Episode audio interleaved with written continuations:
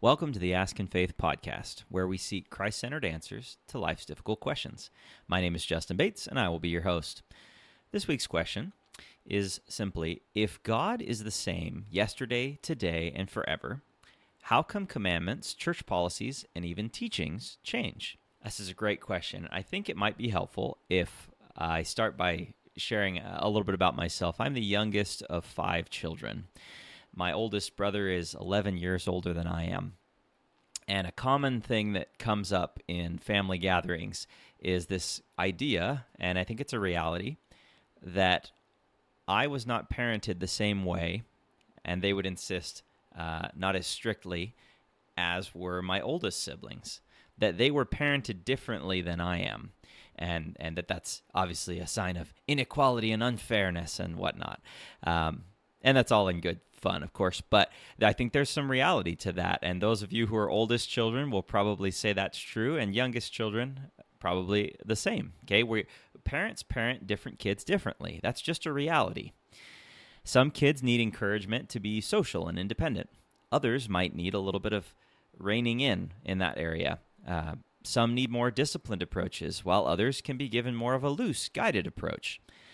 Uh, not all children can, and I would argue should, be held to the exact same standard at the exact same time, nor should they be parented in the exact same way. I'll give you an example. This is obviously kind of an extreme example, but imagine a child has severe mental or physical disabilities.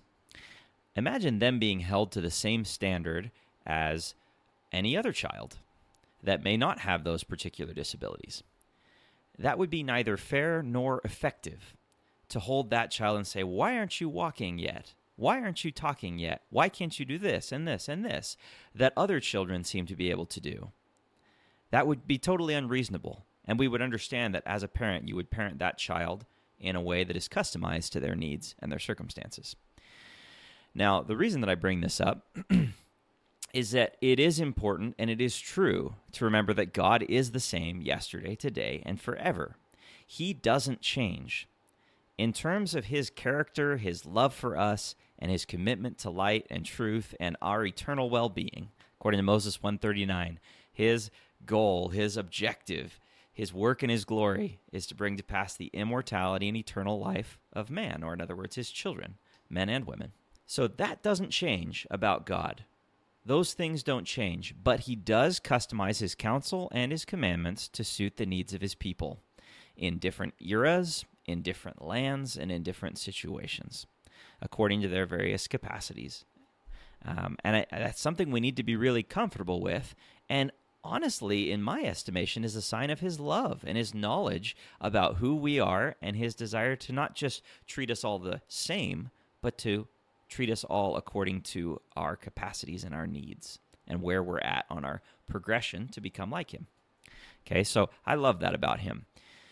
Now, the the second part of the question had to do with well, if God is the same yesterday, today, and forever, why do commandments and things change? Let's take a look at a scripture that might be helpful, a couple of scriptures. All right, in Doctrine and Covenants, section 56, the Lord is giving some counsel and some chastisement uh, to be honest, to some early members of the church uh, regarding their responsibilities. And in chapter 50, or sorry, section 56, verse 4, the Lord teaches an important truth. He says, Wherefore I, the Lord, command and revoke as it seemeth me good. And if you're not familiar with the word revoke, that just means like to retract or to take back or to change. Okay, so I, the Lord, command and revoke as it seemeth me good. Uh, and all this to be answered upon the heads of the rebellious, saith the Lord. And then he gives an example in verse 5 Wherefore I revoke the commandment which was given unto my servants Thomas B. Marsh and Ezra Thayre, and give a new commandment. And then in verse 6, he does the same thing. He revokes a previous commandment that he had given to uh, Selah Griffin and Newel Knight. Um, and, and, and for this reason, you might ask, well, why would he do that? In this case, in verse 6, it was in consequence of the stiff neckedness, or in other words, the pride uh, the un- the rebelliousness of my people which are in Thompson and their rebellions. Okay, so does the Lord have the right to command? Well, certainly he does. No one would doubt that he has the right to com- to give commandment. And he's asserting here that he also has the right and authority to revoke commandments, as seemeth him good, according to uh, what his children have warranted and what they're ready for. So I hope that makes some sense. Uh, let's look at another example that helps us understand what impacts the direction and the commandments that he gives us. So we, we looked at an example in section 56 that kind of points out that some early members of the church, their rebellion caused him to revoke previous commandments. Now, if we look in 1 Nephi chapter 16, we're familiar with this story of Lehi and his family. They're led through the wilderness and across the sea uh, as they follow the directions of a, a special ball that was given to them, um, a, a, a compass of sorts called the Liahona. And it says in verse 28 the pointers which were in the ball, that they did work according to the faith and diligence which we did give unto them. So the pointers, the directors that told them which direction to go, some days it was this way, some days it was another way, worked according to their faithfulness. Now, I keep your spiritual ears on that this ties in really closely with how the Lord gives us direction and counsel and commandments. Verse 29 adds, There was also written upon them, the, the Liahona, a new writing, which was plain to be read, which did give us understanding concerning the ways of the Lord. And it was written and changed from time to time. So, this writing, this direction that they got, this counsel that they got on the Liahona, changed over time. And why did it change, or how did it change? It says, according to the faith and diligence which we gave unto it. This seems to suggest that as we choose to follow the Lord's counsel as given to us in a particular time, then we're given more. Okay, and we're allowed and, and, and empowered to, through our faith, receive more. When trying to teach a struggling group of Israelites recently transplanted from Egypt, as you'll recall in the Bible, right? Moses leads the Israelites out of Egypt, where they've been for hundreds of years in a society of many gods and attitudes and behaviors that were contrary to what the true God, Jehovah, would have them do. He gave some very strict commandments that were meant to point them to Christ, the law of Moses. On the other hand, when Christ came to earth, he realized that the Jews were ready for and and needed a higher law that was a more principle based and and less specific type of law that was clearly centered around him, Jesus Christ. Now the law of Moses pointed to Christ, but not all of the Jews realized that or understood it because when Christ came, they didn't recognize him as their Messiah. All right. Ultimately, both types of laws had the same objective the law of Moses and the higher law that Christ brought to the earth the goal was helping them people come to Christ, make covenants with him, and become more Christ like individuals. But each was customized to the current capacity and culture of the people he was trying to help. The early Israelites, as they fled Egypt, were not prepared for the higher law. And we know this because when Moses came down from Mount Sinai, he had the tablets. He was, I can only imagine he was so excited. He's like, I've got the higher law. Like, I'm going to give you guys the higher law. And he comes down, and what does he see them doing? Worshiping a golden idol, like a golden calf. He's just spent all this time like getting this revelation from God and he's ready to share it with them, but they're not ready to receive it. And so he gets frustrated. I just see him throwing down these tablets and they break. And instead, he has to give them the 10 commandments and the law of Moses and a much more strict and, and lower law that was to be as Galatians uh, as Paul says in Galatians, a schoolmaster to lead them to Christ.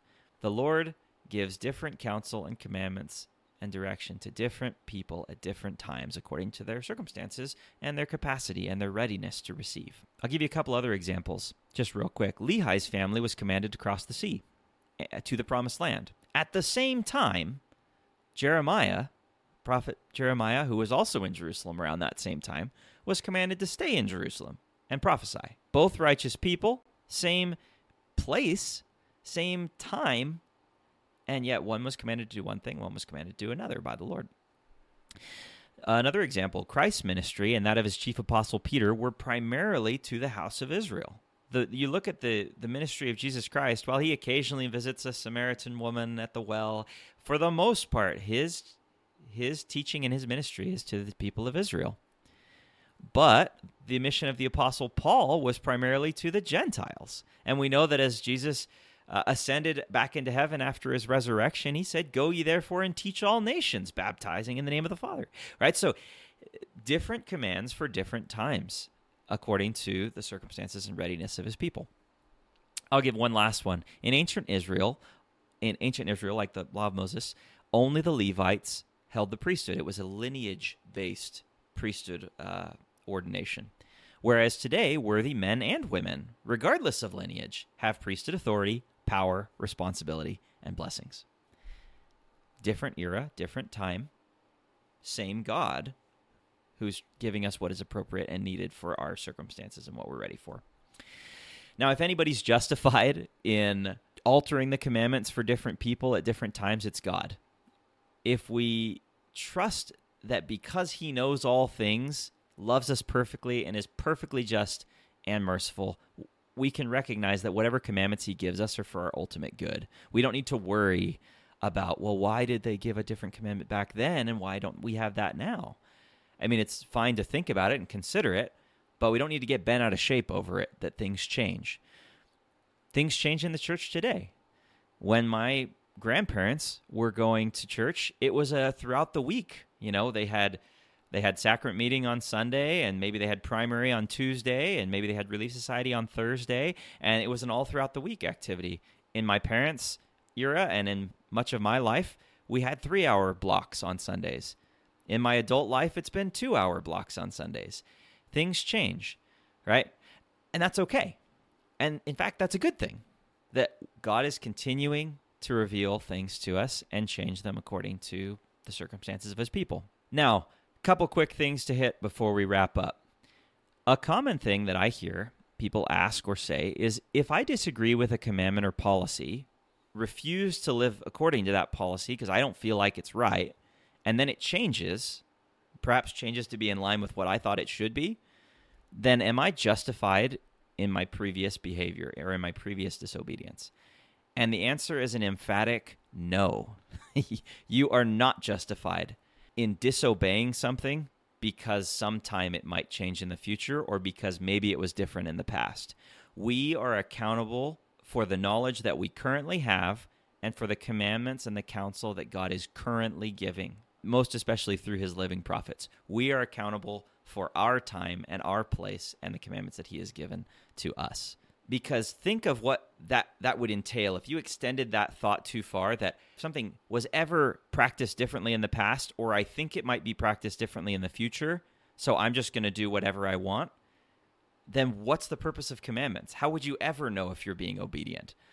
I'll give you an example. Something that was practiced in a previous generation with approval from God would be plural marriage and that's a whole subject on its own that we could talk about at another time. But there have been periods of time in the history of the world, both biblically and in the current last dispensation in the early days of the church, when plural marriage was practiced and was authorized by God. It is not authorized now. And Jacob makes it very clear in the Book of Mormon when there are some Nephites that are trying to commit adultery, break the law of chastity, and cheat on their wives, and then call it, well, but we're just like Solomon. He practiced plural marriage. And Jacob ripped him a new one and he said, Absolutely not. It is not okay. The Lord's standard of marriage is monogamy one man and one woman, unless he commands otherwise. And so it is very important that we follow the standard that God has given us, the command that he has given us specifically in our time. By the same token, perhaps you think, well, I think that someday something might be practiced differently than it currently is something that I've heard as an example. And I know that this is a sensitive issue, and so I don't want to be flippant about it at all. But some people are of the opinion that someday the church is going to come around, that the Lord's prophets are going to get with the times, and that God is going to authorize same sex marriage in the temples of, of God, like a church authorized same sex marriage. And so if somebody believes that and says, well, because I believe that that's going to happen in the future, I'm going to practice it now. Okay, I'm going to to act in accordance with that belief now. That would be wrong. That would you have your agency and you can do whatever you want, but that would be disobedience because you're disobeying the Lord's current counsel. And as the song says, follow the prophet, follow the prophet. In this, there is safety and peace. There is safety in following the Lord's current counsel. I sincerely believe that the Lord speaks through his prophets and that there is safety as we follow their counsel and as we don't get too worried about the way things used to be or where the way we think things will be in the future, but we follow the current counsel. There's safety in that. So, returning to the original question, if God's the same yesterday, today, and forever, how come commandments and things change? Because he loves us. Because he wants to help us and meet us in our particular needs, eh, according to our particular capacities, and according to what he knows that we need in order to become the people that he wants us to become. On top of that, according to our faithfulness or our rebellion, we may qualify for different types of counsel and commands. And so let us be faithful. Let us follow that counsel and let the Lord lead us down the road, down the covenant path, home to Him. And I say that in the name of Jesus Christ. Amen. If you like what you're hearing here at the Ask in Faith podcast, please don't keep quiet about it. Like, share, subscribe, follow. We want this message of the gospel of Jesus Christ to go to all the world. And we know there are lots of people with questions that deserve Christ centered answers, and we'd like to help them to find those answers. Thank you so much for joining with us, and please come back next week for our next episode of the Ask in Faith podcast.